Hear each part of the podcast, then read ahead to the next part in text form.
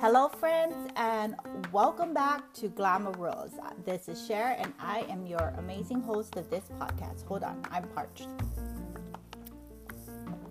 Okay, so today, this morning, we're going to talk about being healthy and happy, okay? I believe through my own experiences that in order to be happy, we have to somewhat be healthy overall, like mind, body, and soul, right? Remember in some of my other podcasts, I told you folks about cleaning out what's going on in your heart and in your thoughts, because if ugliness is going on in your heart and ugliness is going on in your thoughts, you're going to feel ugly about yourself, okay? So, being healthy and happy, hashtag healthy is the new sexy, I think is the motto for 2020. So here are some steps or tips, I should say, to help you, get motivated. Okay, these are just tips that I use. I take what you need, leave what you don't, and hopefully you can share this podcast out with someone who may need to hear it. So my first tip is, don't wait for a special occasion to make lifestyle changes. I believe if you are already thinking about it, that you should just do it. Be like Nike and just do it. Because the more we think about making lifestyle changes, the more we think, keyword, think about it, the more than likely we won't do it. We'll just keep thinking about it and procrastinating and coming up with every excuse in a book why we haven't started yet. So if you're thinking about it right now, right this minute, as you're listening to this podcast, go ahead and start it, okay? The best time to start is now. My second tip is to make the commitment, okay? I believe that anybody can go and get healthy, get fit, and do all the things, but if they aren't committed to it, they aren't going to stick to it. And so it'll just be another thing on your list that you've started and haven't completed. So commit to at least 100 days. That's what I did when I first started. I committed to 100 days straight of just being healthy, being low carb, doing all the things, whatever I needed to do to lose the extra weight that I gained, getting sober. So make the commitment. Make the commitment to 100 days. Make the commitment for yourself and you will be amazed, okay? My third tip is to exercise.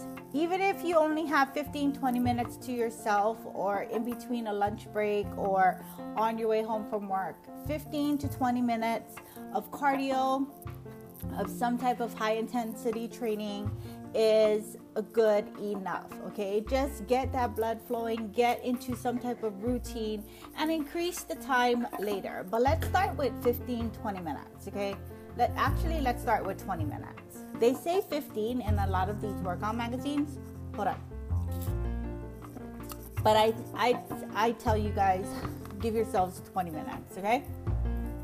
So get in 20 minutes of exercise at least 3 to 4 times a week.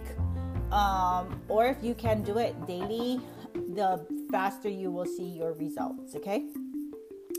My next tip is to eat real food. Try to eat clean foods. Stay away from processed foods. A lot of the processed foods have hidden sugars. And if you are low carb keto like myself, or even if you're strict keto, like some of my friends, there are a lot of hidden sugars in a lot of these processed foods. So the best way to know that you are actually getting in healthy, clean foods is to eat home-cooked meals, do your own grocery shopping, shop for fresh fruit, fresh vegetables, and meats, and prepare your own food, okay? My next tip is to focus on how you want to feel. For me, yes, when I started this journey, it was all about losing the weight because I felt unhealthy and unmotivated. And I just felt too heavy to move this body around. And so I wanted to lose the weight first, okay? And then after I lost some weight, I started to realize, like, I am feeling super good about myself. Like, I'm confident, I have more energy, I'm a lot more happy, and to me that is more important. So wherever you are on the scale, as long as you're feeling healthy and happy and you feel good about yourself, then stay away from the scale. Okay, focus more on how you want to feel on a daily basis. Okay, because like I always tell my friends, you know, you can weigh 190 pounds or you can weigh 90 pounds. And you can still feel unhealthy and unhappy and just unattractive and yucky. Okay, if you're not feeling good on the inside, you're not going to feel good on the outside. So focus more on how you want to feel on a daily basis. Okay. Enjoy time outdoors. Outdoor cardio is always the best cardio because, one, you get that fresh vitamin D from the sunlight beaming on your face, and you get a breath of fresh air. Okay. Also, it's a time to reflect. A lot of times when I do my power walks, I always pass by like flowers and things that go unnoticed, and it just starts to put you in a whole like a larger gratification state of mind. Okay, so enjoy your time outdoors. Look for outdoor activities: hiking, biking, running. I don't run, but you know, look for activities that you can do outdoors, because outdoor with the fresh air, vitamin D, just it just makes you feel a whole lot better. Okay. My next step is to recharge mentally and physically by getting a good night's rest. Okay, especially you mamas out there that don't get sleep at all. This is for you. In order for us to focus or function the next day, we need to get a good night's sleep. In order for us to make better decisions, we need our brains to be rested. So as much as possible, try and recharge with a good night's sleep. Sometimes people who don't get enough sleep start to notice a weight loss plateau. And you know, sleep, people don't realize how much stress can put a toll on our body. Okay, so one way to help relieve some of your stress is to get a good night's sleep. So recharge mentally and physically by trying to get in at least 6 to 8 hours of sleep. And I know right now some of you guys are like, yeah, right, I'm lucky if I get 4.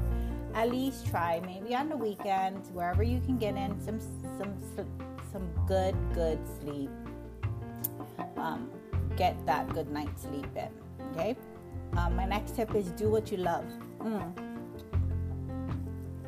I think it's super important. Are you any of you folks that, yes, let's do that, but inside you're like, oh, I did not want to do that. I just said yes because they wanted to do it. I used to be that way.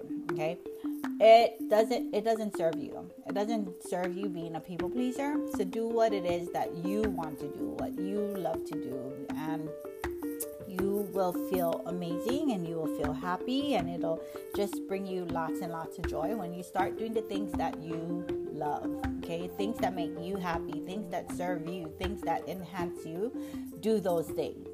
My next tip is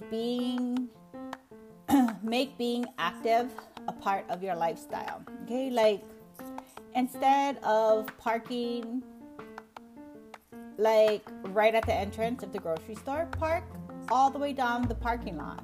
You know, park at the other end of the parking lot and get those steps in.